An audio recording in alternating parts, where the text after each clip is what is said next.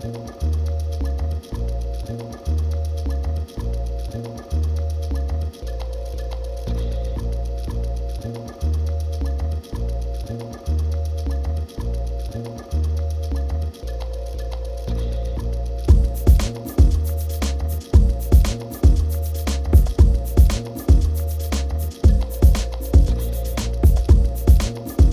everybody. Welcome to the Mind of Dom. I finally did a fifth fucking podcast. I heard a lot of people were talking shit online, according to my very good friend, co host Andy Klein here. I'm trying to count. I'm trying to count the five. What are the five? This is the fifth. Uh, hold on. I had Big Man, Little Man podcast, That's one. which was received with critical acclaim. No one ever talks about it. No one talks about that podcast. Yes, they do. All the No, no one's no one's trading the episodes on on the dark web forums What else? I had the Son of LeBron podcast, of LeBron. That's all sports. um, which again, see received critical acclaim um, across the sports podcast arena. Chris Lambert mentioned the other day that he did that podcast. He was on that podcast, so he still remembers it. He did. He did. We had actually a really good interview on that podcast. I think we talked. Um, what's that basketball movie um, about the kids uh, out of Chicago? You mean Hoop Dreams? Hoop Dreams. Yeah, Yeah. we talked about Hoop Dreams. Then I had Stressing, which you were the last episode on Stressing before my whole life fucking was upside down. That was episode three, by the way. The last Mhm. episode was episode three. And then, all right, so that's four. It's four podcasts. This is my fourth. the fourth one's a charm. I don't give a fuck. I'm gonna just keep creating.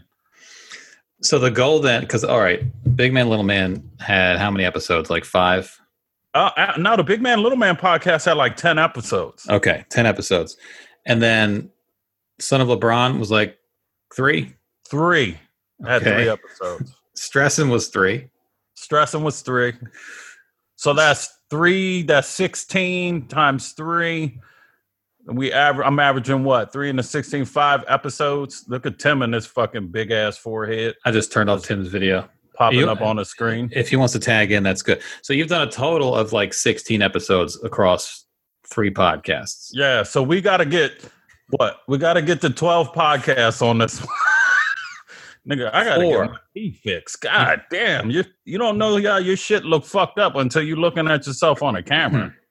Well, but you got your chest hair out. Like I don't know. mean- that's Cause that's I'm in my motherfucking room right now. That's listen, this this podcast is gonna take many fucking uh transformations. It's gonna be in a lot of different places doing a lot of different fucking things. And right now it's nine o'clock on a Monday. And I just finished watching episode four of The Last Dance, and I've been in my fucking pajamas and robe all day long. I'm not really doing shit. So yesterday was Father's Day. yeah. Uh, Tim just uh, sent you a message in the chat. Uh, put on some.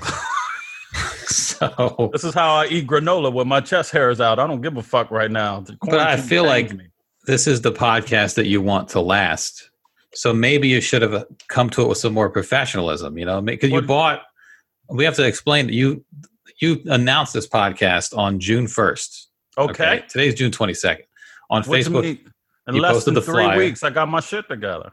You posted the flyer. You were like, Okay. "Hey, I'm starting a podcast," and then since then, it has been a whole lot of. uh I got to get this desk. I got a light coming. I, got a mic thought, stand. I got I got like all this stuff. I'm gonna get a new iPad. I got all these. I and then now, change. I had to change lanes and gears, man, because I wasn't being creative. We was on lockdown. I really wasn't doing anything fucking creative, and then I just started doing some shit.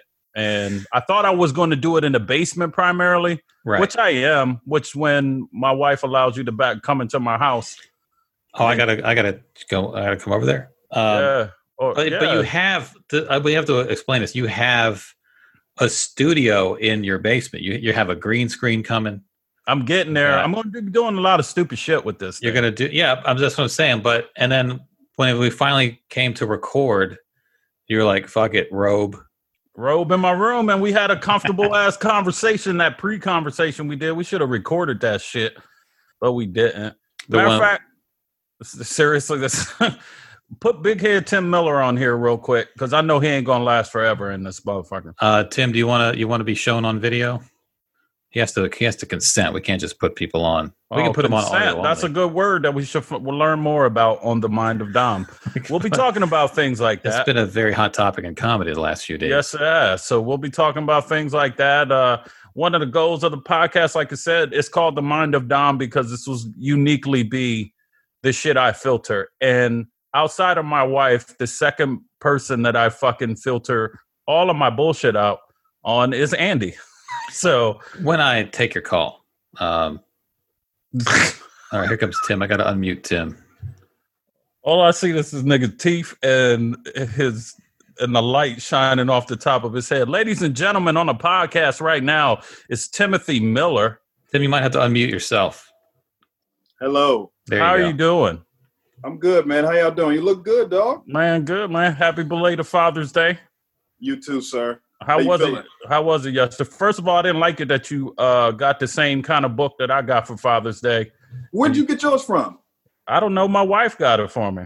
Where'd you Oh, get okay, yours wife. from? My sister, my sister got me mine.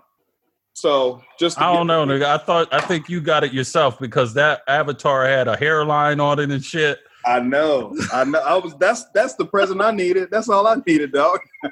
it looked just like yours though, except a little bit. It does. That's why I'm offended by this shit, man. The little girl said Your this beard and your hairline they never look like that in your whole fucking life. my whole life, man.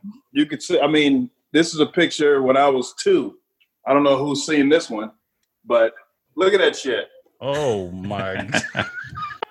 Never it's never been on point. you and Randolph had the same hairlines, man. Oh, have you seen old pictures of Randolph when he got like a Jerry curl? No, no.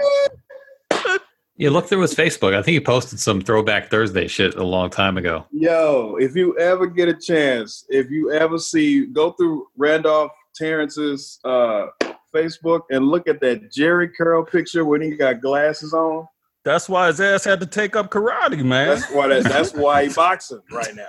That's Everybody with a Jerry curl is a black belt now. That's how it works. all his life he had to fight. I'm Oh, trying, to cook, I'm trying to cook, man. I got one more um uh Hello Fresh to do. Oh, what are you cooking? That should look kind of good. What is that? It's uh pork with a um Where the pork type at on that plate? I didn't see no pork. the pork is under the the the glaze with the see the carrots and the onions, Oh, the okay. potatoes. Yeah, it's What about is to this? go So, so that Hello Fresh, that's just a one serving type deal, or you can make it more than. no, it's two.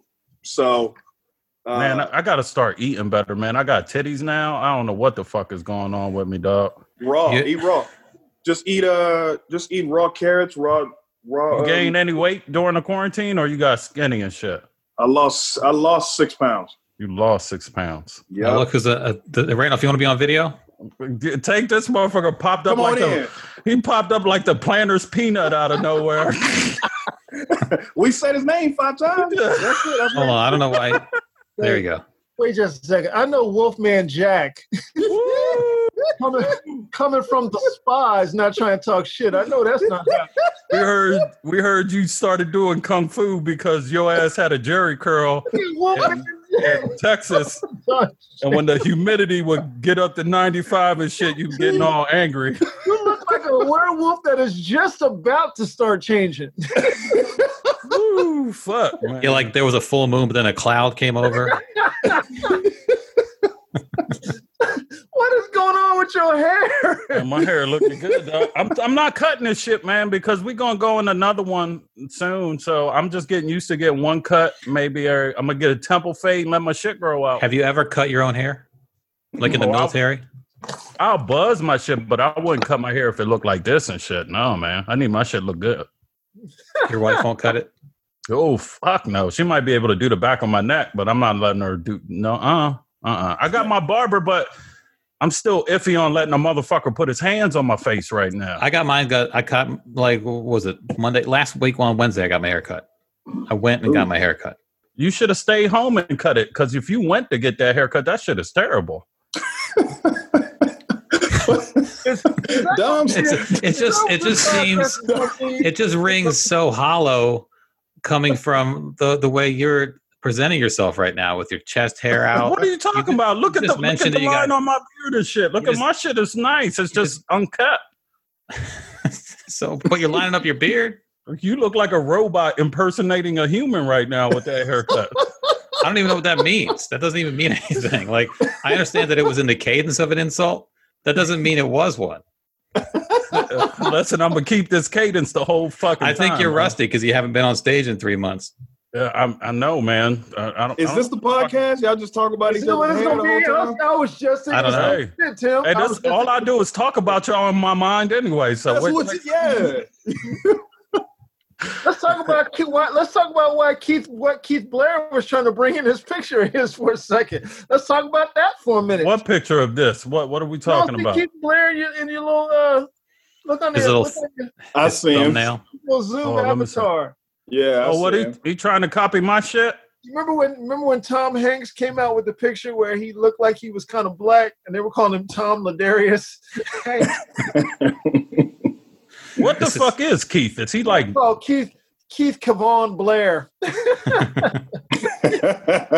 Devontae. Keith Keith Devontae. How about uh, Keith Blair Underwood?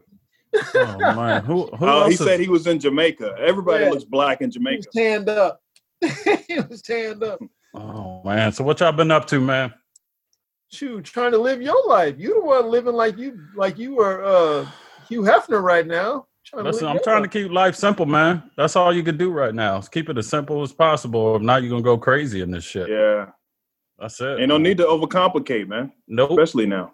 Nope. I just been keeping my shit simple. I talk to this motherfucker Andy every night at like 10 o'clock and tell him like 99 of my fucking ideas that we can't use. You want burden you want burden yourself to Andy? Dude, Andy, I tell Andy so many fucking ideas and he'd be like, and it always comes out to the end of maybe we should just take this and let it grow. Yeah, one step mean- at a time. you got Yeah. like you you want like green screen and CGI. You want like let's. Uh, what if we're in a spaceship? I did never Well, say like- we wanted some CGI. I let's meet up. we Let's meet up on, on the path and and uh and then do a sketch. We'll do a little skit. We are. We're going to do sketches and skits, and I got stupid shit that I need to get out my brain. For anybody not listening or listening now, I mean, one of the biggest things of putting it together was just keeping it real. Me and Andy were talking. I've talked to Randolph um, about this as well, but uh, finding a fucking new avenue to like connect with people kind of forced me to get my ideas out and do things. I kind of get stuck in perpetual motion where I want to do shit or I got a bunch of shit and it's like half done and then I just stop like Well- my 19 other podcasts that Here, I had. here's my take. Write write them. I do write my shit down. Write them. Bitch, I got books. I write all my shit Me and the thing is. Write and what- them. you don't have no books. You got index cards that you hold together with a fucking safety pin That's that you bring to This is the roast Have of you ever every. seen this? I was Have you ever just- seen this was- motherfucker's? Uh, I was like- honestly just about to say, Tim, you don't really carry a lot of books, brother. no, I don't carry the books with me. I write I have- them, I have and then I carry never the little seen- books with me. I have never seen a, a Tim Miller book. I've never Let's go take a look then. Come on. I happen to be at Tim's house. Yeah, go yeah, take a you look. like, I got me some books. Let's, let's take a look, shall we? So let's see. Let's see all these fucking wonderful ideas that you wrote. here are That's the your here are books. the yeah. These are the little books, Yeah. right? Mm-hmm. The and I bigger want y'all to know, little books is just a in, a bunch of index cards. They're a bunch of index cards, held together with a big one of them big gorilla pen. Binder clip. Yeah, a big binder clip. Yeah. Are you in a Well, closet? I've seen you pull them out many times. Yeah. You ready? We ready? These are all joke books. Well, Or idea they're books? actually under a lot of shit right now, but hold on. Oh, see. They're all in here. See all of that? Okay. Well, that's me. But my shit don't Right. be inside cabinets where I can't fucking get to them. Well, that's the that's the older ones when I first started. Here are the newer ones from right now. This See? dude showing off with all these books, and he do his podcast like every three months. You you've done you've did got three of them. Dominic has 16 episodes lifetime over three over three shows. You guys, I'm you saying got a po- you I'm got ideas for continually evolving. That though. don't count. I'm continually evolving. My shit has transformed into what it is now. That's true. You have I, we were talking about this. Your like your Instagram used to look like an episode of Bodies in Motion on ESPN. Yep. I Uh, used to just work out with my titties out all day long, chest and neck. right. And then you had like recently you had a gardening phase. But Oh, it's not a phase, dog. I'm about that yard life. That's where I'm at now. Now, Dominic. It's like his baby girl. Thank you. That's the best compliment anybody given you me. you look, she looks just like you. Thank you. I appreciate it. Just like you. She's, she's She so wears- cute. She wears a Too cute. Keith Blair put the Ladarius picture up. LD. a robot too? So He's it's- giving us Hugh Hefner. Oh my God, Dominic. Dominic.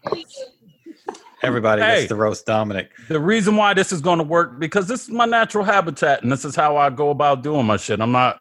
I think sometimes I get caught up on trying to make everything so fucking shiny. You know what I mean? That I never, I never get off the ground with a lot Yeah. of shit.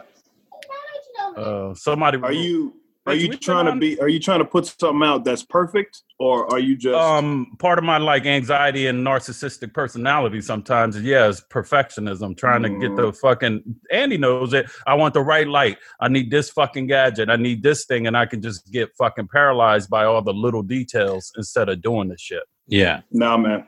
Content, consistency. Just do it. The the the end user doesn't know that there was another microphone that would have sounded three percent better. All they know is they're hearing you talking. That's yeah it. but that wouldn't be as fun talking to you about all the gadgets we're gonna buy I don't, I don't know about we. I got everything I need. Somebody told you about being consistent before. I'm pretty sure you've you've, you've heard you've heard this from, from somewhere. I'm pretty oh we've heard it and i'm gonna put it into motion now on my fourth podcast the mind of dom what are the other three? The uh, first one was the Big Man Little Man podcast, which was uh, was critically acclaimed, um, Acclaimed. a- acclaimed. Andy, did it. you did a you did I criticized it. Yeah. Then there Okay. was then there was uh, the Son of LeBron podcast, which was a pioneer in the sports fan uh, podcast. Now you had I think that's the one I listened to. that one was actually pretty good.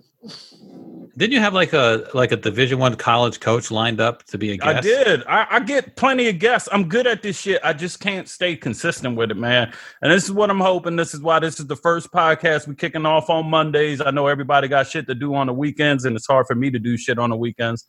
But every Monday, I'm gonna jump in here, do some shit. Then I got like interviews and things lined up with people um, that I hopefully get. Hopefully, I got my fingers crossed. I'll be uh, interviewing Jamali Maddix from. Uh, uh, Hate Thy Neighbor. I worked with him a couple uh, months back last year at, at the Loft. Um, so he's going to come on. We're going to do some interviews. I got some interviews with a couple other people that I run into. So I, I just want to play around and do a bunch of different things and and keep it here. To keep it 100, I don't think I'm coming back out to do comedy for a while. Um, None of us are. But the shows are apparently Yeah, but- starting. yeah, shows are starting, and like I like for myself, I lined up a, a gig at the end of next month. Um, and I'm, I took the spot because I couldn't afford to like pass it up. It's it's a good spot. Where's But- that? but uh, on the same token, I'm probably gonna have to make a call and be like, I can't do it. You know what I mean? And that's the catch twenty. You know what I mean? That's you caught between a rock and a hard place. Well, what's what show is that? I'd be. Uh, I think I'm. I'm hosting for Michael Yo when it comes to DC at the end of next month At the Comedy Loft. at the Comedy Law. So um, Mm. Ain't he the dude that it almost took him out of the game? Yeah, yeah, and that's the thing, man. Like you, you get back out there. Ooh, yeah, man. It's um, it's that money, man. It's that money. damn. He And had COVID. He had COVID and pneumonia. Yes, you he want his story. He's the one who was like, he was in the he was in the ER like, I'm going to die. Yeah. That's crazy, man. in bed alone. I'm going to die. You know? Yeah. But he was he was exhausted though. That's kind of what happened with DL. Like they're both exhausted, so that kind of affects your body differently. And so does the coronavirus. Yeah, well, Well, that's You could just be regular exhausted, and then you'd be coronavirus exhausted, and you fucking die. But then if you ha- if you have this spot No. at the end of July you're going to want to do spots leading up to that to get ready. That's the issue. Now, where am I going to get that at? Where am I going to be able to run ideas or shoot the shit or do whatever? That's maybe I do it through here. Yes. Yeah. You know Listen. what I mean? And Yeah. uh, jump on. You don't need the audience, man. listen, just plug back into the act and just get on stage and just go by muscle memory. It's gonna be your first time on stage, and that's that's that perfectionist in you trying to jump back out into the scene. Oh, I know. I know. went through it. I just went. I just did my first Zoom show Friday night. It was the same same shit, and I didn't. I didn't even have like a comment field. So I'm I'm like I'm fucking bombing, and then the it was on a the comment field was on Twitch, and the girl who ran the show was reading the comments back to us, and I was like, oh, I was killing in the comments. So hmm I'm, I was doing. Is that going to be our new shipment? I was killing in Killing the the comments. man, you should have seen those comments. Should have seen me in the comments, dog. able to see the comments at the same time I'm going on, I can do that, you know, but you ain't seeing the comments and then you just oh that shit. I'm like, I'm in this, I'm doing this all alone. I don't You're know. just you're just talking to a camera almost. right, right, Like you don't. right. It depends on how And you do it though. audience, you'll have an audience. So I mean it's just gonna be muscle memory. But also, you know what's a good way to shake off rust is just watch all your old videos. Yeah. You'll lock Yeah. back. You'll, you'll lock back into the act. It's only three months ago. It's not that long ago. Andy, you Yeah. breaking up? I'm breaking up Yeah, you're breaking up right now. still. Yeah, yeah. No, you good. All right. I think he's just saying that so because he don't want to take your advice. Yeah. Yeah. Fuck no, I'm, I'm, I'm not listening to that shit. I, well, and that's the thing. I got to figure some things out. So that's my goal with this. Um, I put out like my first video, the little like um, a video I put out on Instagram, and just doing little things like that. Um, I shit, man. I don't. I can't believe it's gonna be my fifth year at the end of this year. You know what else that you should do? Um, do like a live a live Facebook video, just talking to the camera. Just start talking. Yeah, yeah. I've done a couple of those. Just start talking about something. Just talk to the camera, or just do like a uh, an Instagram video and just decide something you want to talk about and just talk about it for like night for like a minute, just to get in the habit of talking again. And that's what it is, and uh, and that's what we're gonna do. By the way, don't don't do that. Just be yourself and just and just talk. You know, that's the thing that at least we've had this, and as far as Andy and myself and, and Tim catching up now doing his own podcast, is that we've been able to to keep the juices flowing, to keep the being funny, and to keep the talking flowing. Well, we've done uh, 934 episodes. Hey of, Tim, uh, I, we're going. Um, And we didn't let the we didn't let the Rona stop us. We Right. just- and and I and I feel like doing these Zoom shows, you actually got a little better at it. To tell you the truth. I hope so. I've been fucking. I'm, I I never want to jump on these Zoom shows, but I'm I'm gonna try it now and see what's going on, and then and just take it from there. have hey, you been writing? Because I haven't. I Been have writing. been writing. I have Yeah. been writing. I write jokes. I put things on my phone all the time, little ideas, things that I want to talk to. Because I definitely think there's going to be like a transition of me going into a little bit more different areas um, than what I did bef- before the virus. I was already kind of transitioning to that, staying a little bit more current on topics. And, mm-hmm. and taking something relevant and current, like off the news, or I just saw that day, or something like that, and taking it right to the stage and then the fucking breaks came on everything. Hey Tim, we're gonna I'm gonna kick you off real quick, and then we're gonna bring in one or two other people. I know you gotta grab something to eat. Tim Miller, ladies and gentlemen. Yeah, I'm gonna still be watching. All right, All y'all. right, brother. All right. Why don't you eat this online? Just mute. Um, another thing I want to do with the podcast, let's see if he wants to come on, is I want to like interact with a lot of the people that I've met over time in these last couple years, either through Instagram, on Facebook, um, uh, through the Three Guys On podcast. We're doing additional podcasts, even through being on stage. Um, and I want to reach out and talk. And when we have interviews with people, bring some of the fans in, bring some of the people that support us in, that uh, talk to us during the week, touch base on our posts, things like that. Um, if Keith, you want to jump on, uh, just type in the com- in the comments if you want to get in. Um, for anybody who comes into the chat room right now, just type into the p- comments if you're willing to be on video, and we'll punch you up. We'll give you a heads up. Uh, Andy is running that show um, right now. Yeah. Well, Keith, maybe he has stepped away because he hasn't replied. But Okay, um, is that, Is on that- Mike B? That's on here as well. well, that is Mike B and Romaine. But th- let's throw Romaine been in there for a minute. Let's throw Romaine in there. I want to touch base with Romaine. Romaine, you want to come on? I don't. I don't want him to be. What if he doesn't have his shirt on? He's got like chest hair sticking out all over the place. I mean, who would come on a podcast looking like that? Listen, man, I'm I'm, I'm going to leave it like this. Next time I might have no shirt on. How about that? You just said Oh, you hairy motherfucker! You Somebody said, "Let me." First of all, don't be coming on the fuck. If you a fan, don't be trying to come off the chat trying to be funny and shit. Because I'm gonna throw you off really quickly. Well, All what right? if what if he has a robe on also, and then you like you guys match? that's that bullshit? Don't don't try it. There's only one person in charge of this that can wear a robe, and that's me. If you come on the screen and I see a robe, you getting thrown off immediately. That's the Mike- way we're gonna go. Mike about it. B's not going to come on. You say You he's just chilling said- right now. He's All right. Well, I appreciate it. Thank you, Mike B. Ladies and gentlemen, Mike B. And check out his housework. podcast. He's doing housework at 9.30 at night. You fucked up. You Maybe people stay- just don't want to get roasted. you just trying to stay busy. Maybe they just don't want to come on and have someone Mike- clown them. Mike is lying. He ain't Listen, people love talking shit to me online. That's what you got to understand. I'm about this life 100% 24 7. If you coming on here, know what you're getting yourself into when we doing this shit. Anyways. Mike say he's chilling right now. Mike ain't chilling right now. Mike, Mike, Mike, ain't- he ain't dressed no kind of way. Yeah, Do rag on. yeah. He didn't know. He's he needs to get like a Zoom alias so we won't know it's him. Ask him to come on. Romaine stepped away from his computer. He hasn't even replied. Yeah, his, All right. his computer's just on. Well, let's talk about some things. Another reason why the podcast took forever is because uh, when I announced it a couple weeks ago, we were going to jump in. We probably would have jumped in sooner, but the fucking world caught on fire, and um, that shit was heavy We're as. posting this, right? What's that? I say, and for Andy, we're posting this, right? Uh, I guess we'll post it. Yeah. Well, yeah, Yeah. we should post it. We'll make it like our Thursday episode this week. Yeah. We'll do a cross promotion. All right, dope, dope. So, oh, sorry, I kicked that.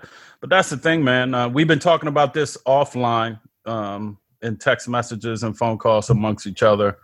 Um, and I have a lot of mental fatigue lately, too. I haven't been going to the therapist um, since the whole quarantine. So, trying to figure out um, how I'm going to balance my anxiety Why haven't you been going? uh i the person that i had didn't have a great setup to do uh online Huh. therapy and i ain't got the fucking uh uh what what do i want to say I, I just can't stay locked in on a telephone call or something like that i would get Yeah, too why don't you distracted got video like this? yeah uh so I think reached- uh, I'm pretty sure um, my wife has done video therapy with her. Mine does this. does she Yeah. Yeah, that's right. Me and Andy's wife go to the same therapist. So, um, uh, yeah, I'm gonna reach out again and, and try to get that started up. But one of the biggest things I did was just Well, you gotta make sure you buy you gotta buy a new microphone first, so she can hear you Yeah. clearly. gotta make sure you sure get a- I got everything set up. New microphones, new lighting, Get a new light, green a screen. New robe. Gotta have a new robe. That's Shave your how I get. Look, listen, I'm not gonna shave my chest, man. I'm not gonna. I like it, man. Chest naked for the rest of my life. That's what I'm gonna do. I'm gonna let my hair grow out. Some gray needs to come in my beard. I just need to figure some things out, man. But it's a lot of shit going on. Um, yeah, Dude, dude, my therapist, my therapist said her business has skyrocketed. I bet. I bet. I bet it has. Um, At least right Isn't that now. weird that like it seems like for a lot of people the only barrier between them and mental health is the drive. Yeah. Like, turns out turns out they would just they would just rather be all fucked up not uh, necessarily. though. Because I they'd know rather this- not drive somewhere. Well, I mean, it depends because I could be very honest that this will work of sitting in front of a therapist, but I will tell you the biggest thing that helped me was sitting in a room physically with someone and having to be uncomfortable and talk that real shit. Right. You know what I mean? Because it's difficult sharing your emotions with people, um, especially when they're in the physical presence of you. You can send a text and maybe you can talk on the phone and shit, but like, you know what I mean? Conveying that emotion back and forth. And that's what the therapist that I have now helped me um, do is just be say some real shit, break down, be in the presence of another person and just kind of be unloading my shit. And um, Well, so what I'll I've been say doing uh, now is just kind of keeping it simple. With because we've been doing podcasts now with Skype first and then Zoom, and that was a little bit different and not exactly natural. At first, And now it has gotten to be pretty natural. Like it, it I think that hump you'll get over if you just do it a few times. You know, Yeah, and I, and I'm going to. Well, we were at a place in my therapy. Um, for people who are just listening to the podcast or you know before, like I have anxiety, I suffer from depression. Um, anxiety is my constant thing um, that goes on with me. Um, and I was making a lot of breakthroughs with my therapist. I went through a lot of shit, and uh, right before the virus, we were talking about taking a break anyway because she felt like in the where I was at my therapy and where I wanted to possibly go on my next step that maybe we take a break, breathe a little bit, see, take what I've learned, process it, and stuff like that. And then, like I said, the world kind of slowed down, shut down for a minute, and that's where I stand right now. So, um, one of the things I want to do with the podcast is talk to real shit. Um, I, a lot of people reach out, um, DM, etc. Um, especially when I'm talking about mental health issues and the things that are going on in my brain and how I deal with them um, how my family deals with them and things like that. So I want to talk about that. I want to have discussions with people, um, talking about the mental health aspect of, uh, of being a person, being Puerto Rican, being brown, being black, dealing with those issues and and talking about those things. Um, Yeah, Living in an all white suburb. but I live in cash burn. That's the other thing people don't know about me and Andy. Like people think we're just comedy friends, but we're literally like next door neighbors, which we wouldn't have known that. But we're like maybe a, a mile right behind the block from each other. We're like it's a it's Y'all got five minutes. clan. Y'all got the clan out there too. We've been had the clan out here. It's not like there's a lot of people. So where we live at, we live in Cashburn, Ashburn, Virginia, in Loudoun County. Um, Motherfuckers So- gonna track y'all down. Well, I don't know, man. We've been me and Andy been talking about this. It's weird to see uh, some of the things that are going on because um, I've seen where we lived at, and Andy could speak more to it. Uh, evolve. I moved out to where I'm at in the suburb. To be blunt, honest, only knowing to chase the, what I thought was the American dream, basically the cookie cutter steps.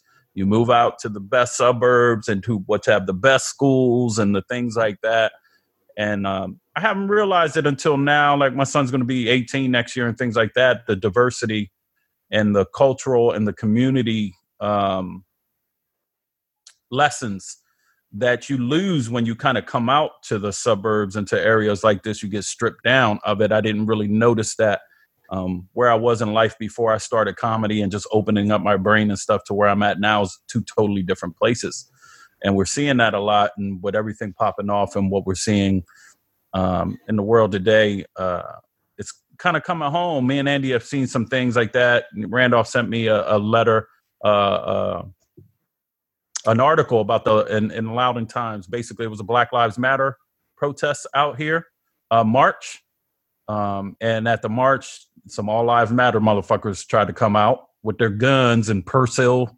Purcellville, uh, Virginia. Per- it, yeah, it's it's spelled Purcellville, but that those L's in the middle, people just it's Percival. You know, like that's, That's you- ex- they just gave up in the middle of that word. It's just per, They it's always up. Percival. They gave up like the Confederates did. It's Purcellville. and and that's what we're seeing now. Um, speaking of that article that Randolph sent me, I reached out to the writer of that article, and I'm, we're going to have him um, on the podcast. Yeah, so basically, uh, uh, we're going to this podcast go. yeah, so we're going to talk about one thing I've become fascinated with is local government and um, the ins and outs of being king shit kind of in in these like these towns like this. Like you don't understand that. Like sometimes you go into the, like I'm going to the voting booth. I'm not the most fucking well read person on tons of things. I'm learning, and I'll go into the booth and I know who I'm voting for. Like on the primary challenge. This is the senator. This is the House of Representatives. This, but then I don't know who the fuck this comptroller is. You know what I mean? Or who this other person is run. You know what I mean? Down the Yeah. docket, those things. The county commissioner, Supervisor. super county supervisor. Come to find out, these people. Ha- Attorney General. yeah, these people end up having a lot more sway in influencing a lot of the things that you see in the area um, around you. And I reached out to a gentleman um, that hopefully we can talk to here in the next week or two about the changing demographics in places like where we live at in Loudoun County, Virginia, that are seeing a massive influx of blue changing a place that was once what, Andy, you would say it was It was red. I mean, it was. I grew up around here, but we're kind of in the middle of the county, and west of us, it's still probably pretty red. But where we are is where all the population is. So all the blue, like Loudoun County went went squarely blue in the last presidential election, and Northern Virginia in general did. So you still see, like you know, like we've talked about on Three Guys on, my neighbor across the street threw up a Blue Lives Matter flag in the midst of all the George Floyd protests. Uh, he has gun bumper stickers all over his Jeep, of course. Is Other- that the guy that your wife sent a picture out today that was standing outside in the street? That's a different guy. So Andy got an influx of uh uh The guy out in the street has the Rush Limbaugh license plate. Huh. Um, not not like a license plate frame that says "I love Ru-" the literal license plate uh, says Rush Limbaugh. That's that guy. He's been here since we moved here. Uh, as a, he was just I don't know. He's he doesn't strike me as a redneck, but he does walk around with his shirt off with a beer all the time. So I mean, he's got the Well, let me just say- tendencies. Let me just say, coming from Texas, that's redneck. I mean, he, I know he hunts. I know he had like at one point he had a deer head mounted on his wall because I was walking by once and the window was open. you're saying is redneck behavior. Um, at the beginning of coronavirus, when it was all locked down, he has three daughters, and uh, he let them set up a, a zip line from the deck into the woods. So you know, it's just redneck oh, man. I hope they yeah. they never they never Oh, we and my it's funny too, man. Out here in my wife's complex and at the other place, man, there was some fools that had a motherfucking inflatable pool in a uh, garage. Rush Limbaugh guy has an inflatable pool, above ground pool in his backyard. So there's another house on the next street over that has one that they bring out on weekends in their driveway, but then they put it away. Listen, if I put an inflatable pool outside my house, some white people probably come and poke a hole in it. You see the shit they can get away with? Say something. Them shits are nasty, dude. Nobody puts chlorine in an inflatable pool. You're It only was- supposed to use that one day and then empty all the water out. They be swimming in it all weekend. Oh shit. no, he's it was turning green one day. The water was turning green. I don't know what they oh, did. Oh, man. It's still cloudy. It's not green anymore. It's still cloudy, but there's no way to drain it. You get the life killing amoebas in that shit. That motherfucker. The shit. that- Yeah, you can drain that shit. You just tip it over and fill it the fuck up with some new water. But it's in your backyard. There's nowhere. It's nowhere for it to go. You know, you got to like funnel it out somehow. dirty So- shit. Funnel his ass out. Well, one of the reasons You wanna know? You want to know what the? uh We had an old like four step ladder, like you know the type of ladder if you want to change a light bulb or whatever. It was old. It's covered in like dried paint. We've had it for years. We threw it. We put it out to throw away, and it wound up in this guy's backyard. to get into the pool. That's how they get into the pool. Oh my! I hope they get fucking gangrene like a splinter in their foot, and then they die from the fucking splinter in Why? their foot. I don't want the kids to get gangrene. They're just kids. Oh man! But he does get in the pool with them sometimes. Oh my gosh! This town is changing. We're part of the change, so that's one of the things we're going to touch base, reach out on. Uh, Changing though. it is changing. It's changing. Yeah, Um, they're, they're the minority, those guys. They're the minority, and that's why they're doing the death rattle a lot more than what they're used to. Um, one of the things that I'm going to talk to him about, um, and I fuck, I lost my train of thought. Oh, I reached. The article. Yeah, the guy that wrote a, the article. We're going to reach out. We're going to talk about some of the things like in the area, the city government, what he's seen. Um, he got flack for the article for the reason being that he was pointing out the obvious in the area. And what caught my eye was the comments. So supposedly, and well, not supposedly, in the comments, excuse me, turns out they had a picture in the paper of a bunch of All Live Matter protests, gunned up, 2A, the whole fucking bullshit. So that comment got that picture got spread online on Facebook. And then the people got outed on Facebook okay.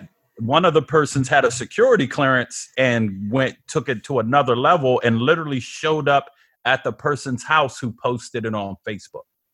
Um, so that's the that's the shit that I just was like. It So he was pictured with the guns yeah he was, disrupting a Black Lives Matter rally. they were in a, like I guess there was a gun store in Purcell Yeah, yeah. And uh, in Purcellville, and there's a gun store that was along the route. So these motherfuckers met up at the gun store and then just was like standing outside being stupid and shit. Somebody took a picture, put it on the Loudoun County Times page. That got spread around on Facebook. And I went down a rabbit hole of another world of like a town that's like interactive on Facebook. And that shit was crazy, man. Oh, you found the local message boards? What but it was all Facebook. Okay. Well, they, they do that over here where I'm at. It was just it was all Ashburn Facebook. Like they do that over here. They the, the little community will have a community fucking message board, and it, Yeah. it just devolves into people just talking shit about each other. Yep, yep. So I dug down that, and that's now I'm intrigued. Now me, we got to find out more, and those are some of the things. Like So he, but the another- guy, the guy with the gun was the guy who had a clearance, yes, and he went, he tracked down the guy who posted this thing on Facebook. yeah. And what he, he went to his house, and what happened? It looks like people started deleting. the comments. Don't that you go to somebody's house trying to get rowdy? Don't you lose your fucking clearance? You haven't broken the law, so you might not. Um, but you're you're The playing thread fire. started. The thread started disappearing after that. So that's when I knew it was real, because you could tell where people were deleting their comments now because they didn't want things. So what did he do though when he showed up at the person's We house? don't. He- I, I like. you don't know. It know. went Facebook dead. Okay. You know what I mean? It looked like people were like, "All right, I'm out of this." You, you went over there and got rowdy, and nobody want to talk about it now. Yes, that's what I took out of it. Yeah. So That's why you got to get yourself a ring doorbell to record all oh, I interactions. do. My wife your is front heavy porch. on to get the fucking ring doorbell like ASAP. That's the next thing we're gonna pick up. yeah, and that, like, it has a camera. You can record the podcast on it. There you go. I'll be doing ring doorbell podcasts. That- that Right. Fisher- Hello, hello. I got I got the doorbell and I got the the uh, spotlight cam out back. So one of us can be on the porch and one of us can be out back who can record the podcast that way. Yeah, I need the spotlight in the back of my house. That's the one I want. I want that spotlight. I also want to be able to talk shit to people from the door. Yeah, I've never what used that feature, but My father does that shit. He will. What? He talks to people. He was he was up here fucking with people down in Texas. talking to oh, him Oh, on his yeah, that's phone. right. You could talk to them on the phone or the iPad. So, The music is the dude. oh man, do we got anybody in the chat that we want to bring in right now? I don't know what happened to Romaine. I think he stepped away because he hasn't been in the chat, but he's still technically on the in the waiting room or whatever. Oh, Romaine's been Oh, drawing. Romaine's on. All right, Oh, Romaine. Let us know if you want to come in, Romaine. We'll tag you in. listen to John. And by when he draws, he has his dick out. So I mean, He's probably drawing with his dick. This yeah, that's just long ass Jamaican dick. Did I just say that on a podcast? I'm, I'm Yeah. He said he's listening and listening and drawing. listening and drawing. Yeah. Maybe he'll maybe he'll draw like a, a he'll draw Dominic as a superhero or something. Oh man. Uh, what was some? Oh, so uh, you know what? I'm glad Randolph's on now because it was something me and I was going. I told Andy to remind me to talk about. Um, so another thing we're going to talk about, me and Andy talk about a lot, is uh, the business of comedy. Um, some of the things that um, I get to see behind the scenes and navigate. Um, because to keep it hundred, uh, I don't look at this as a fucking hobby. Um, I want to be able to do this on some real shit. You know what I mean? And I get opportunities, and we get things that pop up and come up, and uh, something that um, really put comedy in perspective for me on some things was uh, about last year. Yeah, it was last year, right? January of last year. Um, I, I opened up for, for um, the Hodge twins. that was All right. yeah. It was last year, last January. So let's put some things in perspective. Yeah, 'cause I twenty. know Yeah, it's- it's twenty uh, yeah. So um, let's put some things in perspective because when Like I say Hodge twins, and if people know about them, they their minds automatically go here. So um, I knew about the Hodge twins, but because I'm a retired meathead. So I used to lift weights really all the fucking time. It was on my Instagram feed. I was big as a house. And um, yes, Stephen, they are Trumpers. So uh, Very much so. So, but at the time, I did not know this. I knew them as two big dudes that used to do YouTube videos. They were part the of like they were doing like fitness videos on Yes. YouTube, Yeah, and they and they they kind of I don't say I won't say drifted, but they started doing like funny stuff. You know. And Yeah. so there was these two muscular fitness video guys joking around, and they're twins. doing doing dick jokes. Twins are two good looking dudes. They got a they developed a strong following. Like I said, I saw one or two of their videos. They were always gym related videos. My son started watching them um, at the time, and I had he asked me because um, I, he had to sign up to see some of their videos, and I let him watch it because I didn't think of it. anything This is I'm time. sharing the screen right now. This is what they're about. And this is this is them right there. So um I met I go uh the Hodge twins, so I get uh the opportunity to um open for them. Um and it was a two-man show, so it was my first time being at this club that I wanted to work at.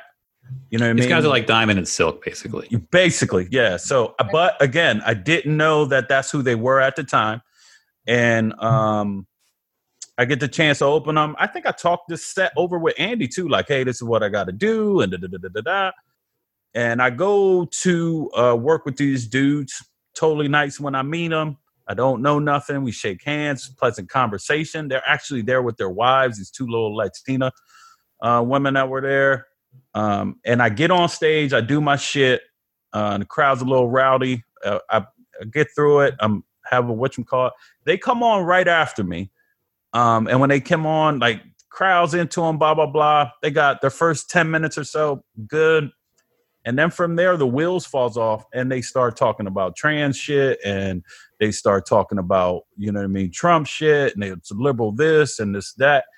And I'm shocked as fuck, man. I don't know what to fucking do. And then the kicker is the next show, they want me to open up even longer, um, up top. You know what I mean? Because they weren't used to more of like a traditional comedy setup. Yeah, they don't have the time. So I stretch out. I'm pull. I'm scraping everything at the time out of in the barrel. I think I do every one of my fucking jokes and I have a good set and what you call it. And they go on, they're even harder the second show. And that's when and I was that's when I realized, you know what I mean, like what I was into. And I felt some kind of way about it. Cause on one hand, I was performing at a club that I was dying to get a chance to perform at and the host and the open, you know what I mean? I have a goal and a plan. But on the other hand, I'm like, fuck, I felt like I kind of sold myself out. But also, they weren't like that in the green room. Yeah, Right. they weren't like that in the green room. And I'm taking this is where I learned like the number one thing of comedy in a club perspective is that the club gotta make money first. Mm-hmm. That's all the fuck they worried about. You know what I mean? They ain't worried about if they putting you in a rock in a hard place. Once you say yes, it's about that check. You know what I mean? And once I said yes, you know what I mean? That's up to me to be able to, to do my research and read up and what you call. But I was gung ho. I came in and what you call. I do the thing with them. I shake hands. I kiss babies. I have a good set with the club. I'm good. I felt some kind of way. I took pictures with them. I shouted them out. Did the necessary shit you got to do after. Thank you for da da da da da. But I felt some kind of way. You exchange like protein shake recipes. Yeah, we did. We took pictures. They follow me for a while on Instagram. I, That was the first thing.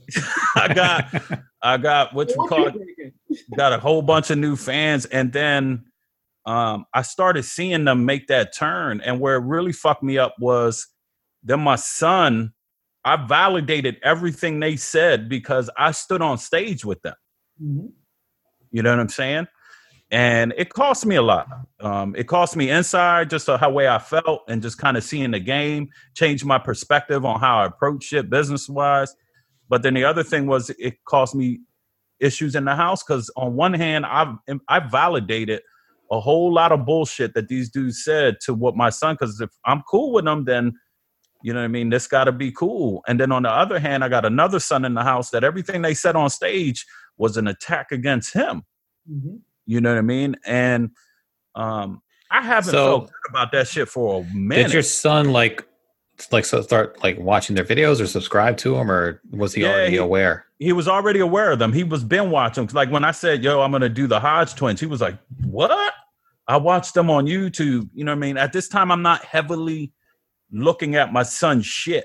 You know what I mean? You know what I mean? He's like, I see him on YouTube. I'm all right, cool. They're just they say dick jokes and shit. He's a 13 year old boy, fine, or whatever the case was at the. I think it was 14. Um, and that shit really fucking like really fuck with me um for for a minute and i talked to people about this like um how I felt about opening up for somebody like that. And then moving forward, it made a conscious effort of I tell Andy all the time, like looking at who I want to work with and moving forward. And you can't let the club kind of put that up to you because you don't know what the fuck is going on. And the next time that they got a chance to come around the town, I told them, I told the person, like, I don't know if you want to fuck with them because they're, they're this, this, and that. Um, Well, also they, I mean, that's the thing that happens. You know, like uh, I say this all the time. These days, especially in the DC scene, you can make choices like that. Uh, Twenty years ago, you had one club. You you couldn't say no. You know what I mean? You had to just kind of take it. Um, when Shane Gillis had his thing about you know he got fired from SNL and people were saying he was being racist and all that, and then like a couple months later, he starts booking himself again in comedy clubs. And a lot of the comedy clubs were like, we want to get a woman opener or a minority opener to kind of give cover because he was the guy that people were calling racist. So they're sort of using the opener, um, unbeknownst to the opener, to sort of say, hey, the show is diverse and, you know, we're giving uh, th- this comic's doing the show, which means they're cool with the headliner. So you should be too.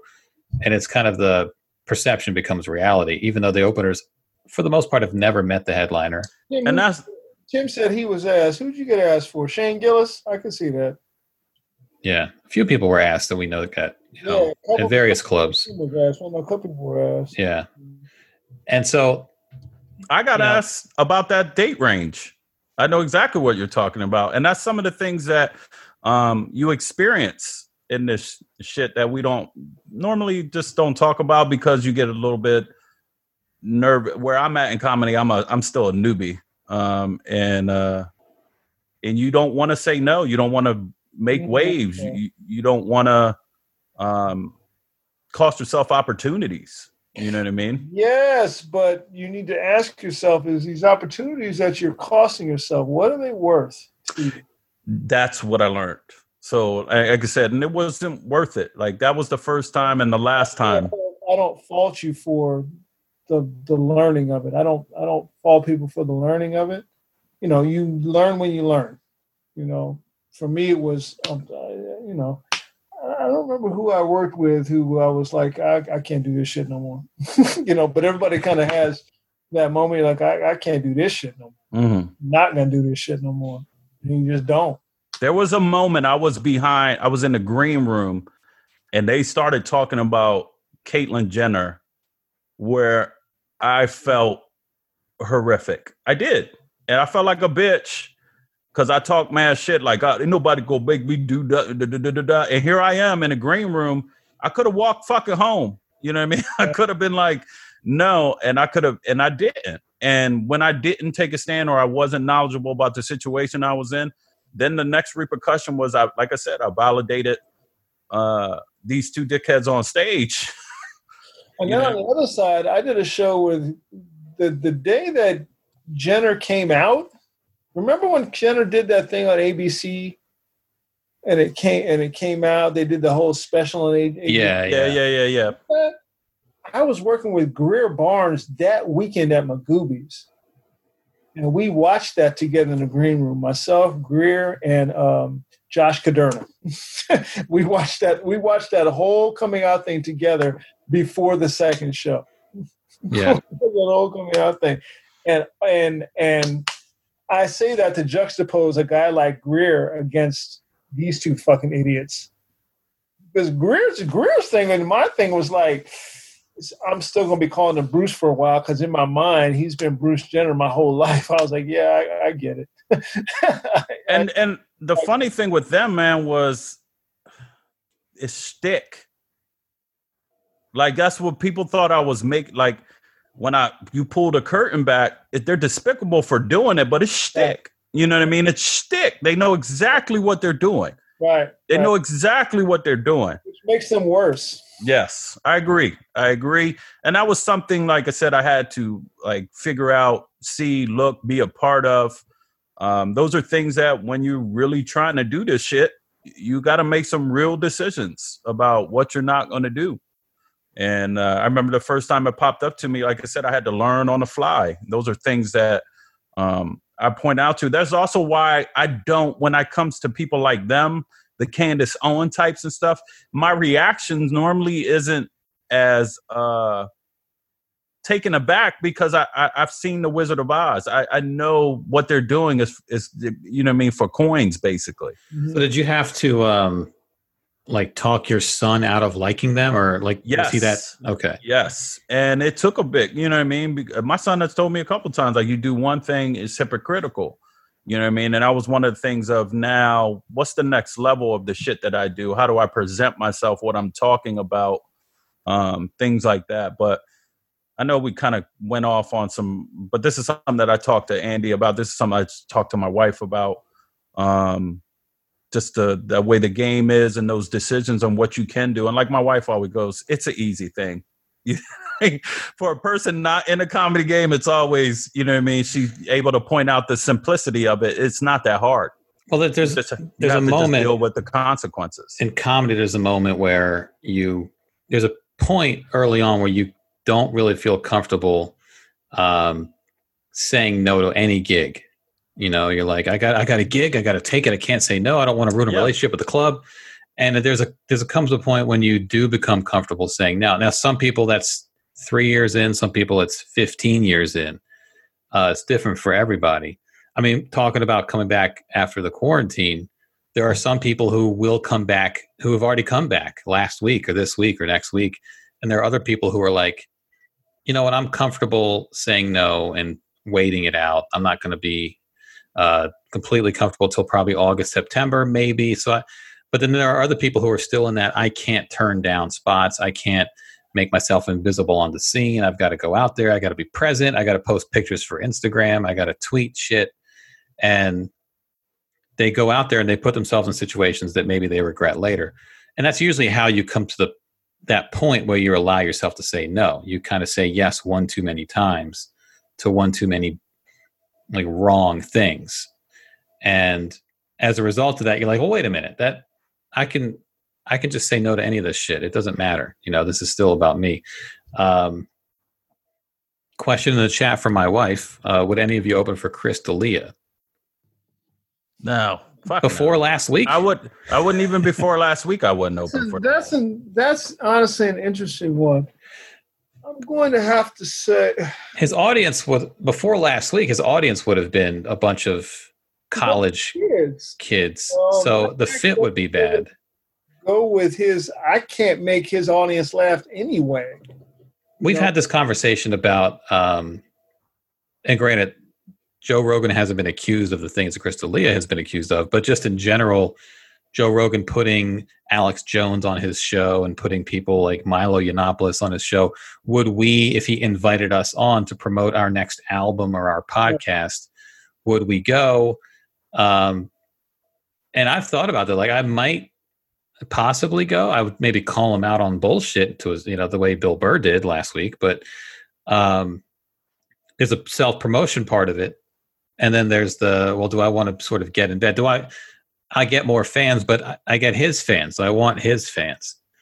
And add into that the Chris D'Elia situation which is it's going to be like the Shane Gillis thing. He's going to do shows where they're going to try to give him cover by having female openers maybe young female openers. They're going to ask every town he goes to uh, whatever 25 year old two year in girl open micer they're going to say hey do you want to open for uh, Chris D'Elia and give him cover basically i the current situation i don't know that i would open for him anyway just for the fit of it but even the optics at this point i would probably just stay away Yeah, the problem the Yeah. problem with that is that you that you get the Chris D'Elia stink on you.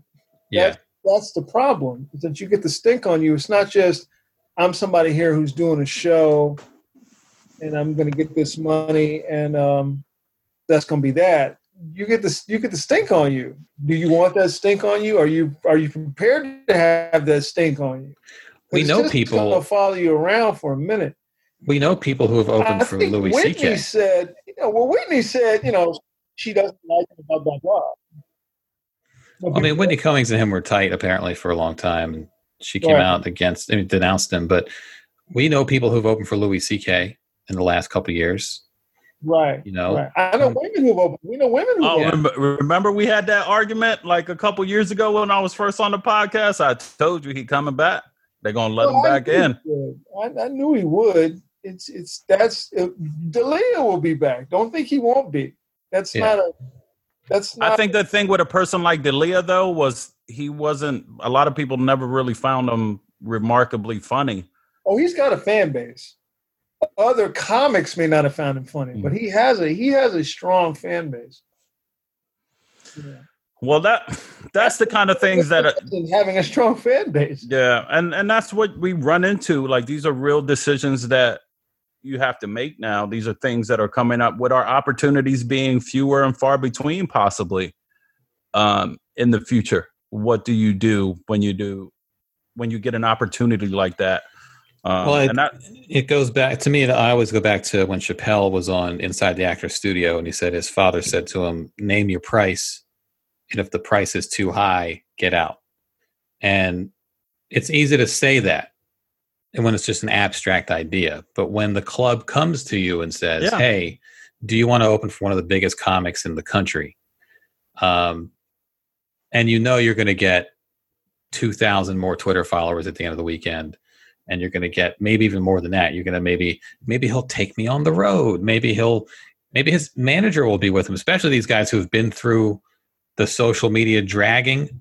Next time they come through town guess what? They have like their whole crew with them. They have their manager their agent because they sort of want to be insulated and protected.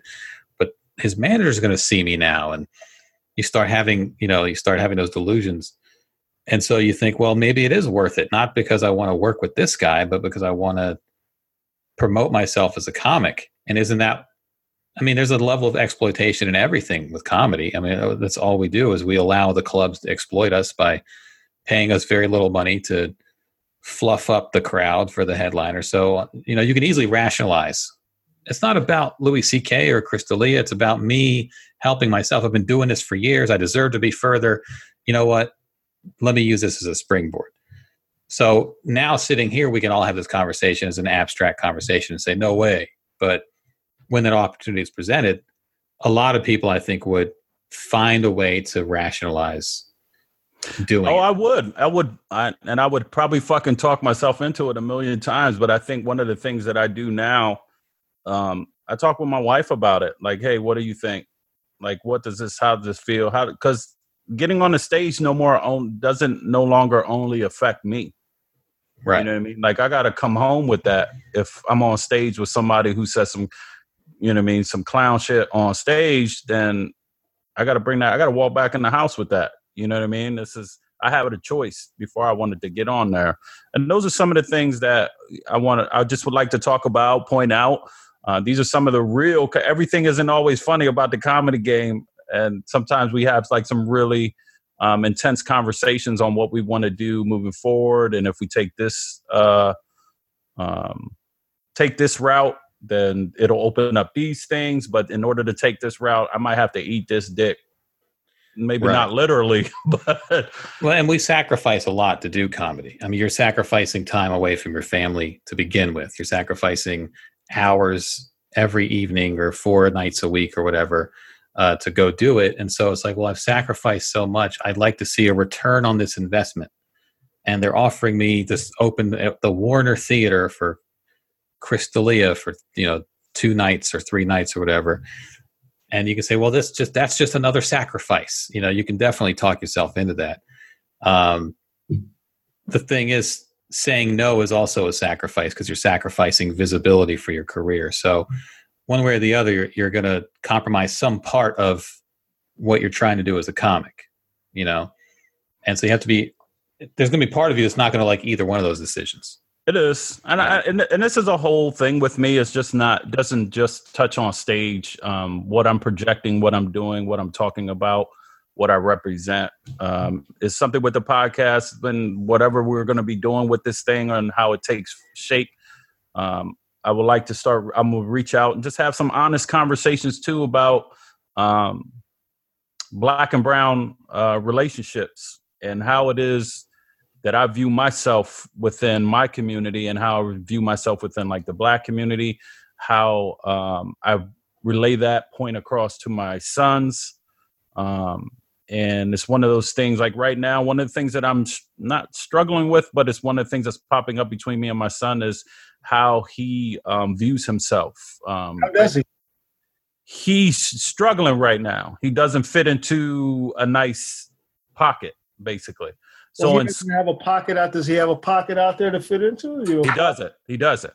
So go. what he's learning and what we're talking about, and again, this kind of comes full circle and um, to what we talk about, like when you move out to like a place like Ashburn. Like I said, I love, um, I love my property value, but there's also points that you lose in community, in culture, and diversity. Um, it's diverse as fuck is out here, but it's not a community environment, if that makes sense.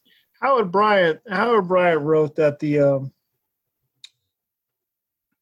you know what assimilation means to black people is how assimilation for black people means how how far and fast can you get away from blackness? Oh, 100%. is how how much blackness can you get off yourself in order to be assimilated? You know uh putting your kids into a uh i i believe me i worry about it here too. It's putting your kids into a system where there's no one who looks like them no teachers who look like them no one who looks like them. You know it's oppressive. I, I worry about it here. Although i have it i have it better here. Believe me i have it far better here than you have it there.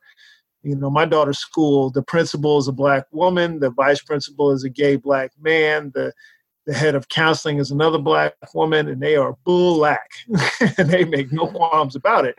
So i have it far better here. But as far as her peers and stuff like that there's not a lot of black kids and we see it. I mean, I seen it with my other son when we were, uh, we're when we are, we're going through his transition and things that we are trying to advocate for him in school. That you would think a place that had the taxpayer dollars and the diversity that we supposedly have in this area, that they would be built to withstand that, to implement like new changes, and they're not as quick to do that. Mhm. They've been supportive in many instances, but they also have kind of threw up some kind of vague roadblocks to things that um, if you're not advocating for your kids, that just won't get done. My wife don't play that shit. She'd be up in the school in a heartbeat if she doesn't agree with something or uh, something's going on. But it's it's trying to figure this whole game out now that we're out in the suburbs and our eyes are a lot more open and um, shit, we're thinking about buying another place in a couple years and expanding the family. We want more kids out there Um, uh, yeah, staying out here. Um, and we've been having conversations about things like this. And when you are we losing the diversity? Are we losing culture? Or are we um, going to possibly lose out on an opportunity because we leave a place that is growing and is turning and changing because of a few instances of what we're seeing, like on a death rattle? These are things that we have to talk about, and these are things that we're going to weigh um, with our kids and and even for myself, man. In the quarantine, I'm making jokes and shit that I'm Puerto Rican as fuck, but um, I just been kind of getting back to my roots and the very simple things, even to like making a pot of rice or uh, you know what I mean, cultural foods related to me, getting that point across to my like my son, and he's struggling with who he is um, because, like I said, he Puerto Ricans. I think we're like four of us out here in Ashburn. You know what I mean? Like they don't know. You know what I mean? Everybody's El Salvadoran. Your Latin is Central American because that's who works a primary a majority of jobs and things in the area and trying to figure how we're going to play this like with the little one that we got moving forward like what do we want to do with her like i joke about it but one of the things i thought about doing was just getting a fucking compound like we just go buy a place and i stick my brother on this motherfucker and You're gonna have like you're gonna raise chickens and all that yeah, kind of stuff. I'm not doing all that shit, but I try. I want to have my people near me. You know what I mean? Like that's that's something that I'm really thinking about. Like we want to maybe we want to bring some more kids. We want to adopt. We want to do whatever we want to do. where's the little one going to get her diversity from though That's something that we're thinking about. Um, I think one of the things that got a black grandfather, you know, a, a Puerto Rican father, which which also means black. Uh, she's got a black mother, part black mother, part Latin mother, which means black. not white. Let's just say that. yeah, Where's she going to get her diversity? It starts with us, and now I know that even more now. Um, I, I mean, I told this to Andy the other day, and where were you sitting at on time, Andy? Oh, I don't know. We're like an hour, a little All right. more than an I'm hour. about to- I'm about to jump off, but I before I jump off because I got to we're going out of town for a couple of days. So I'll say this: um, Nikole Hannah Jones writes about. Uh, she writes extensively about school segregation as well. She's the one who did the 1619 project. That's her. Okay. That's her whole mind thing. But before that, she wrote extensively about school integration in New York and how fucked up school integration is in New York and she's in a position where he she could put her daughter into basically any school she wanted to because she has money, you know. But for her, it was I'm going to put her into my neighborhood in Brooklyn school, which is majority black and um, not as high achieving as other schools. She said, whatever trade off she makes in academics, whatever I will make that trade for her to be for her to get cultural resonance. You know what I'm saying? She's like, I'll make that trade because she's in a position where she was like, I afford any type of tutor she needs as far as her academics or whatever. That doesn't matter to me. What's more important to me is her um, culturally. You know, on my on my level for me is I oftentimes say that I don't particularly care what kind of daughters, what kind of grades my daughter makes. Now, let's not. I'm not trying to raise a dum dum, but it's more important to me that she be a that she be a a, a good, well developed person, as opposed to just some smarty pants who's an asshole. So I care more about that type of stuff than I do about A's, A's and B's and stuff like that. I'm lucky she gets A's and, but uh, that's great, and, and it's, but it's more important to me that she be a better, more well-rounded person who cares about other cultures, let's say, and stuff like that. And like I said, I'm lucky just because I'm in the position I'm in. You know, I don't know what to tell you how to work it out for you because you're out there. There's advantages of living out there, but there's a lot of disadvantages. So. I think one of the things that we're going to always look at and tackle first is what we doing at the crib. And then from the crib, we'll start figuring the things out. And I'll be honest, um, and uh, before you leave, or uh, and again, thank you, Rest Randolph Terrence, ladies and No gentlemen, problem. for those who don't know. Um, but uh, it's just trying to figure this out from the within the the five of us at the house now and how we talk to each other, having these real honest conversations with my wife about the future of basically our family and how we want to go about this. Because i do see the negativity of of basically the assimilation of how when we came out here and but then i see the pluses of me coming out here um and those are things that i want to talk about uh have honest conversations with. I have a couple people lined up to have these conversations with about uh who we are as brown people in our community who we are uh um communicating in, in the community with our black brothers and sisters and how you know what i mean we're tied how that what that means to us. For me it's a totally different thing than it was for my wife who grew up in herndon virginia. Now it's a totally different thing on how i relate this to my son who didn't grow up like me you know what i mean? He just kind of imitated everything that he sees from me and now he's trying to become his own person and he doesn't know what to do because he ain't me you know what I mean? And he's not supposed to be me. Um, And he's but also 17, Yeah, so he's gonna have. He's gonna, way to try to figure it out. But he, he's he's running into some things in the school like what the fuck are you like literally like people Yeah. coming up to like why the fuck do you look like that or there's what nobody around because there's nobody around who who relates to him, and that's the thing about cultural cachet versus school learning. Yep Before I, well, yeah, I guess the the question kind of comes down to, I mean, if you can put your kid in a diverse, let's say, school environment, it's easier to make up for the school deficiency than it would be to put them in, you know, a, a an Exactly. all white school and then make up for the cultural deficiency. exactly. Although maybe you can, maybe if there's a ton of extended family around, you can make up for the cultural deficiency, but it depends on what you have available to you, to what you have to make up Yeah. for, all the slack you gonna- have to pick up. But culture, but culture is what happens around you. Is culture is what you're immersed in and what happens around you every day. Yeah. And you're not immersed in a culture that is conducive to him. a culture that he would be a part of. Now he could wedge himself into this culture, but we've all seen how that goes. Right. You know, Yeah. for those of us who look like who look like this, you know, um, I'll say that you know it's it's somehow the absence of colors is supposed to make things better in our society. That the school system is better if there's an absence of color into it, and if you start to add color, then the school system is worse. And I, I reject that. Hey, thank you, Tim. It looks like the Hodgkin. Look, it looks. Well, you know, I reject that. The absence of color doesn't make things better. That's what they. It took me a long time to to realize that, but I reject that. The absence of color doesn't make things better. Yeah. If anything, the absence of color can fuck around with the Hodge twins. Is that better? The Hodge twins? Is that is that better? No. It's not better for anyone, really. I mean, even they're struggling. you know? no. no. They could have been personal trainers, you know, living a nice, modest life somewhere. Right. Right. Now they're now they're just cooning it up for coins and got a million followers on Instagram. And a and a a plurality of color also helps our white brothers and sisters too, right, Andy? It also Yeah. helps our white brothers and sisters too to have a plurality of color around them Yeah. at the same time. So Which, I mean, that's, yeah, that can help. White people can use that, manipulate that too, and be like, you know, get that gives them cover to, to sort of be bigoted and say, well, I grew up around I mean, I'm not racist. I grew up. All my friends were black, and all my friends were Puerto Rican, and and here's how I feel. And they you know, they, take they didn't take the lessons.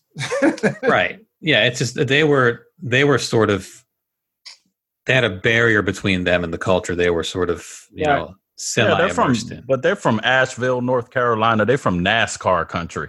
right. That's where they're from. You know what I mean? I picked it up as soon as I met them. You know what I mean? Like I fi- like I've in a handshake and in, a, in the first couple talks, you know what I mean? Words out of a person's mouth, you can figure out a lot. Yeah. You know what I mean? And I was you just motherfuckers. Yeah, it's a lot of that shit. Oh, you mother. Okay. Yeah, yeah. So we I figured it out. But what they do know is about masterminding that coin. You know what I mean? Like and and those are the things that looking back, hindsight twenty twenty. I ain't with it. So, but hey, man, I thank you for being All right, on. fellas. Appreciate it, Randolph Terrence, everybody. all right, let me. All right, I'll see y'all. Hey, everybody, y'all be safe tonight.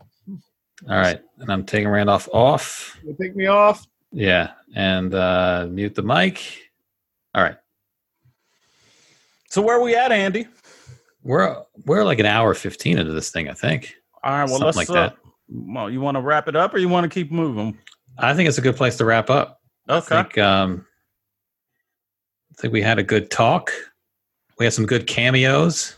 We did, and like, and, and listen, we're a podcast family on on some of the things. Um, we all know each other. We all work with each other. I was hoping the homie Frankie would come on, but she'll be on in the next show. Um, another thing I want to start doing is uh, asking some real questions. Um, from listen, I used to be. I am trash. I'm reform trash. I'm like. I'm basically I was trash and I got turned into a playground to give back to the community. Have you ever been to was re- Virginia Beach? I've been recycled. Have you been to Virginia Beach before? Yeah, my people's is from Virginia Beach, man. Have That's you been to Mount Trashmore? No. They have. There's a place called Mount Trashmore. All right. Oh, They is took- there? It took a bunch of trash, made a big hill out of it, and covered it. It's all grass. It's like a big park, but it's literally called Mount Trashmore. I got to get the shirt. Yeah, you should. I mean, that's that's kind of what you're talking about. You were you were a big pile of trash. I was a big pile of trash for Now a long time. Flowers growing on you. Yeah, the flowers they turned me into a fucking playground for handicapped kids. Uh, I'm helping out the community now. I'm a slide, like, Yeah. and I want to bring in people who can help us not be trash and can reform us and help back into the community. So, uh, community, community, man, I got to drink some water. Close enough. You know, it's been an oh, hour. Did I fucking tell you? Um, oh, some other shit too, man. That's all over the place. Uh, I'm gonna be doing some real ass reviews and shit. I'm. I told you, Andy, I'm gonna do uh that this tos- testosterone replacement therapy uh, that I found on Instagram. Hopefully, I don't grow titties This- or some shit out of it. But You didn't consult a. doc- We got to to explain. You did not consult your doctor on this. No, so they send you this shit, right? You give blood tests. Is this the stuff with Frank Thomas in the commercial? No, this ain't fucking Nugenix, man. This is some real shit. Like you send, you do blood tests in, you send the blood tests out, you it's shit out, and then they you get in contact with like a doctor and you talk about like your fucking levels and shit, and they come up with a plan. Okay. So I'm gonna try that shit. So, so, but you do give them blood and they test it for They- testosterone. yeah, they test it and test your levels and shit, man. I'm You know, I don't wanna- years old. Maybe I should dig up the email. Years ago on Three Guys On, we got an email from a woman. Uh huh. Um, she was, I think, in her mid 30s, and she was with a guy who was also in his mid 30s. Okay. And you know, those commercials come on TV like, do you have low T? Yeah, Ask your doctor about your T. Get and it'd be the up." old ass motherfucker with the with the abs on it and shit. Yeah. But like around your 30s you could you could i mean your testosterone starts to go down in, in your 40s naturally but i think some people it plummets and they don't necessarily know they have it. And of course these commercials are trying to sell a drug so they were just like you might have low t well this woman who emailed us um, she convinced her boyfriend or maybe I don't, I don't think they were married but i think they were like living together convinced him to go get checked for low t because he just had he's lethargic and I don't know, just had all the symptoms. Turns out he had low T, and he started taking testosterone, and he started And wanting to fuck. up? He started wanting to fuck every woman he saw, and he left her. he left her. So you gotta be careful I'm not with the taking. T. Yeah, but I'm not trying to be doing meathead bodybuilding shit. Like I'm sometimes This you guy was just working in taking the a- garden, and then you want you need that extra umph to lay it in your wife's garden, and that's where I'm at right now. You know, what I'm I mean? just saying you got to be careful with how much tea. I'm, I'm gonna see if I can still find an email in my inbox. How much tea you're I bet taking? you that motherfucker was. I, I bet you he was milligram the fuck up. I don't know. like I- I did that shit before. You know what I mean? I know what the shit is about, but no, like, like I was watching some shit the other day about big motherfuckers who just pumping like thousand milligrams, but just want to be the biggest motherfucker at Gold's Gym and shit. Like Right. you need to kill yourself when you're doing that, in my opinion. But that's just me. But I, nah, this I, I'm getting man 42. I ain't I ain't firing off on all cylinders, dog. I got a V6 and only five is gone. I'm. My shit is. But- I'm, uh, But that was kind of sudden, wasn't it? I mean, that was you were like Nah, you were Mr. Bodies in Motion. You were doing kettlebells all over the throwing them around on your Instagram every day. I, was, man. I Uh, was. wearing Jordans to the gym. Like you had a whole thing going. I was 40, but I'm 42 now, dog. Like I've been doing this for five years. I think when you first met me, I probably was at my peak. Okay. Uh, You know what I mean? Like I was. You remember saw me when I was. Remember I was big as a fucking house, and Yeah. then my shit just started going down. And one of the reasons is, uh, and I have a negative reaction to the gym because when I when I was my biggest or I was fucking looked the dopest to be blunt, was probably how I felt the worst inside. Yeah. You know what I mean? I was fucking miserable. Like I was on some bodybuilding shit, looked like a beast. Well, it takes that's so resource intensive. All your time, all your energy, all your thoughts. man. And for me, that before, like, I kind of opened up my mind to really get help in therapy. I think it's only been about about six years that I really made the change that I want to get some help and shit. Do you want to Uh, do you want to hear the low T email that we yeah, got? hold on real quick. All right. Um, matter of fact, yeah, that- that- read that shit. Read that shit. This is from 2014. 2014. Pull it up. So this this woman um, sends us this. So I was dating my guy for about five months. His backstory is he's 38 and three years out of a 10 year marriage. I'm the first girl he has seriously dated since the divorce. I'm 36. Prior to me, he always felt he had low T. So about a month ago, he found a doctor to prescribe him testosterone. His sex drive and aggressiveness in bed jumped way up, and I loved it. That part, all caps, uh, because I also have a high sex drive.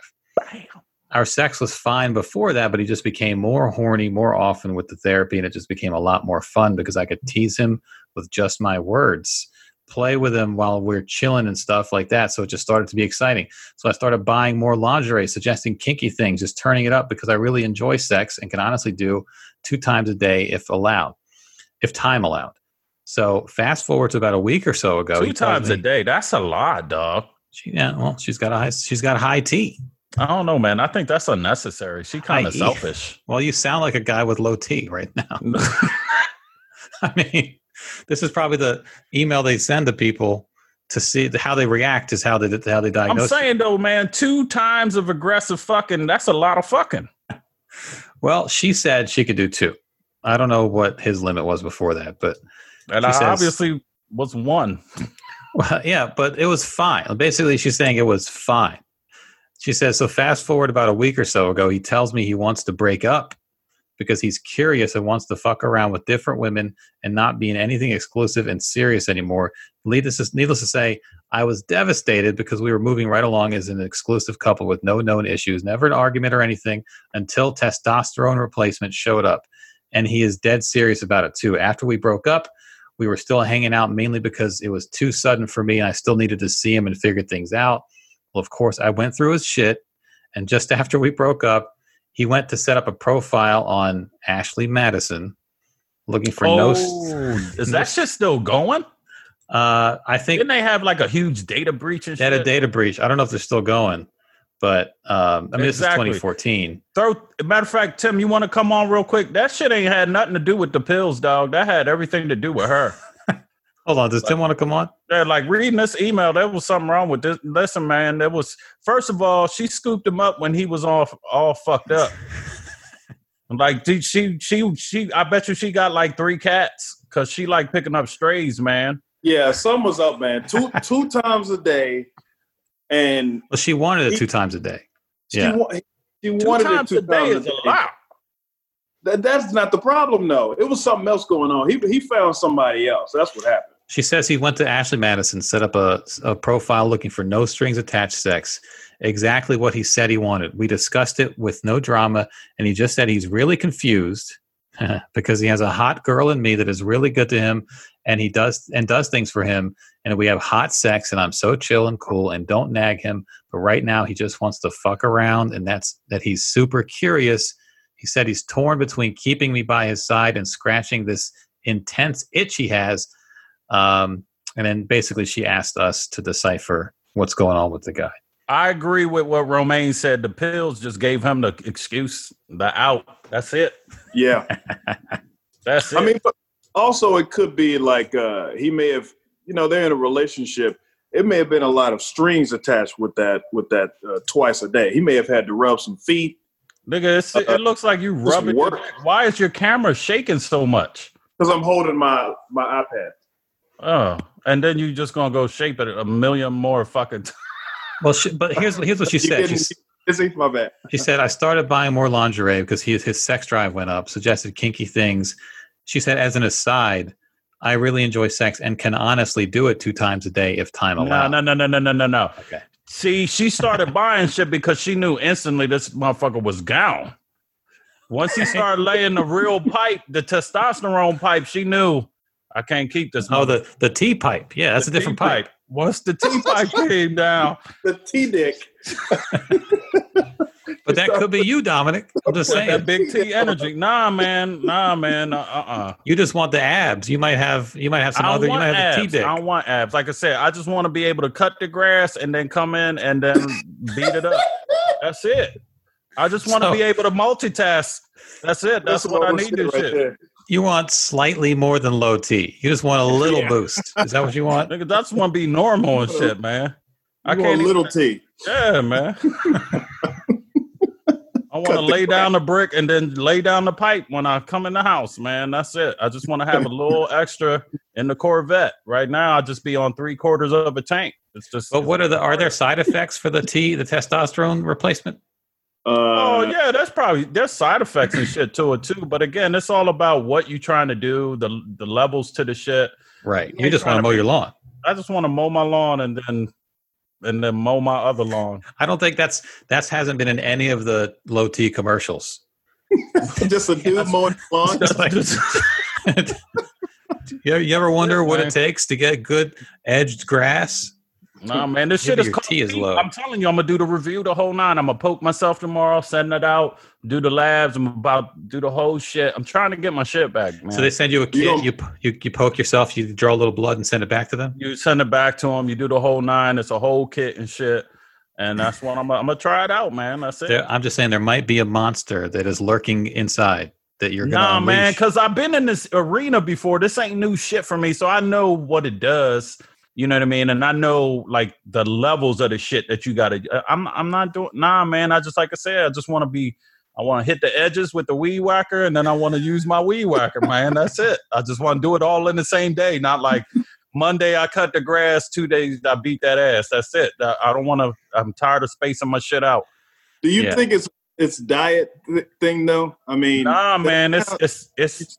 I ain't got it. I know. I used to have it, dog. I ain't got it. I could feel it. I ain't got it. It's You know, once real you get shit. over 40, though, your body gets more sensitive to what and you the other thing is when you work sleep you out get. heavy and you've already pushed your body to a certain limit, you kind of deplete those levels. You take yourself to a point that when you come back, you don't regress back to the the median. You you you regress even further. Oh, like your like your body is hmm. sort of expecting a certain level of Dude, work. I was a wicked workout person. Like I worked out five to six times a week, always. yeah. You, you know what I mean? And I was, I had my body fat was less than like eight nine percent sometimes. There was a change. I mean, you used to have your Instagram used to be a lot of like not just workout videos, but motivational shit about get out there. You got to get out there and do it. And then like literally like Mhm. six months later, you're like, who needs abs? Like you're that was once you get your dick sucked with no abs, dog, you, you just be like, I, I did a lot of work for nothing. yeah. And then all of us were privately saying like, is Dominic's tea okay? yeah.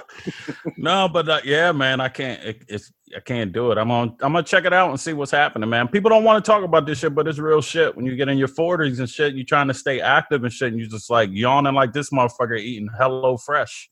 It's ten o'clock. I've been up since six. well, how's your tea though? I mean, maybe it's a Uh, tea problem. It may be a tea problem. I don't know. I, I'm gonna see what happens. All right, man. Well, let's get ready to wrap this up, Tim. I thank you for coming on, my brother. Yeah, man. Um, Missed it, brother. Uh, next time we have you on, I want to take a roll down, a stroll down, um, '90s and 2000s hip hop one one hit wonders. Exactly. Yeah. One hit right. wonders. Absolutely. One hit wonders. Um, me and Tim had a couple ideas that we threw back and forth where we kind of review um, albums and shit from the '90s and uh, and 2000 that we kind of came up. We'll talk about it. That's something that we'll do. We'll bring up here on the show. So a uh, lot of, lot of Yeah, yeah. chat. a lot of yeah. A lot of, lot of Ahmad. Remember Ahmad? Oh my god. Yeah. Man, uh, you know what brought that shit up? I started. I really listened to the lyrics of "Want to Be a Baller." Yeah. That shit is terrible. That shit Yeah. is horrific, dog. But that's why it has such a crossover appeal. White white people love shit like that. It's like Young MC, all that Yeah. nonsense. Nah, Sir Mix-a-Lot. Want to be? That's a Sir Mix a Lot. What? No, Oh, wait a minute. Mix-a-Lot had what you call it? My posse on Broadway. He has some Broadway bangers. too. Yeah, yeah, that's Some right. Bangers. I just recently found out, maybe two or three years ago, that that was uh, Sir Mix-a-Lot. My posse is on Broadway. Oh. Yeah, yeah. Yeah. All right. So that's what we're gonna do. He got a house. He got a show on TV where he rebuilds houses now. Really? Yeah. Oh, you Him saw and that Sir Mix a Lot both. or Vanilla Ice? Yeah. No, it was Sir Mix-a-Lot. Listen, man, To the Extreme was a Is he- badass album. Is he mixing concrete? Is that what he's mixing a lot? Sir Fix a lot. Mhm. All right, man. Well, thanks for coming on. Hey, when are you doing your podcast? Like two weeks from now? Every, Dominic talking shit. Read the room. You guys check it out. I'm not- I know these people. Never mind. Read the room. All right. Oh, man. And leave the room. Thank you for Leave coming. the room. All right. See y'all. All right. Well, Andy, our friends were on. This was fun. We got the first one out, so we got nine more to go to kind of beat our record. Yeah, I mean, you know, it's it's you want to do every week, so we can Every week. by like August September we should be uh we should have some momentum with this thing. We should have about nine. Yeah, I'll be available. Uh, but we'll also be doing other things. I'll have interviews I'm throwing up. Uh, reach out to me if you're listening. Um, if there's anything that you would like to talk about, um, hit me up on Instagram or Facebook. Um, I'm primarily on Instagram a lot more. Just a simple fact, Andy knows Instagram makes me feel more better than Yeah, Facebook does. Yeah. Well, and and you don't have a dedicated email for the podcast yet, so No, not yet. So let's stick to the Instagram. Um, hit me up, take messages.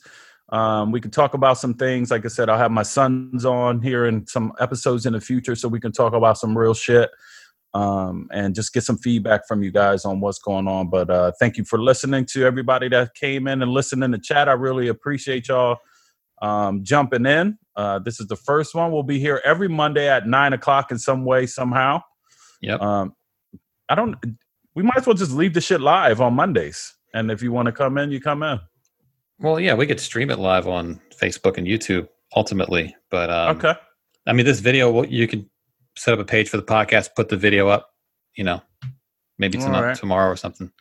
So we'll put this up on iTunes. Um, you can catch us on iTunes, Podbean. Hopefully everything works here in the next couple days. We'll have this. and this episode, Wednesday. we'll we'll post it as a three on our three guys on feed on Thursday Oh, perfect. Perfect. to plug it because we didn't record Thursday episode this week anyway. So I'll put that out and then I'll plug it to. Um, by then we'll have like maybe a links for the actual podcast every week. All right. So So next week we'll have a couple of people on. I'm hoping maybe in the next week or two, like I said, I'll have Jamali Maddix on from uh, Hate Thy Neighbor. Um, maybe possibly taking questions with that interview. I'm also going to be interviewing uh, Sean Kurt Rivera from uh, 90s R&B group Az Yet. I met this homie on Instagram. We're going to talk about 90s R&B and that early 2000s R&B, which was probably the the height of uh, R&B groups. everybody in those videos dressed like you're dressed like right right now. Yes, they are. Yeah, we're gonna talk about that video, man. You should see this video. They are all white. They you got need like a wind machine right now to get your got- robe flowing. yeah, man. I got choker chains on. I'm, I I gotta talk to this brother about that time frame. It's man. always raining. Yeah. Um, we got my homie Orlando Labor from uh, Leyba from uh, HBO and his uh, uh, HBO comedy special Adorable. I'll have on here in the next couple weeks. Um, and if there's anybody that you guys want to point this way or you think that we, want to uh, have an interview, uh, just let us know, man. But again, uh, I thank you for listening to the first episode of The Mind of Dom. Um, it's just a little something of what we're going to do. Um, I'm Dominic Rivera, I'm Andy Klein.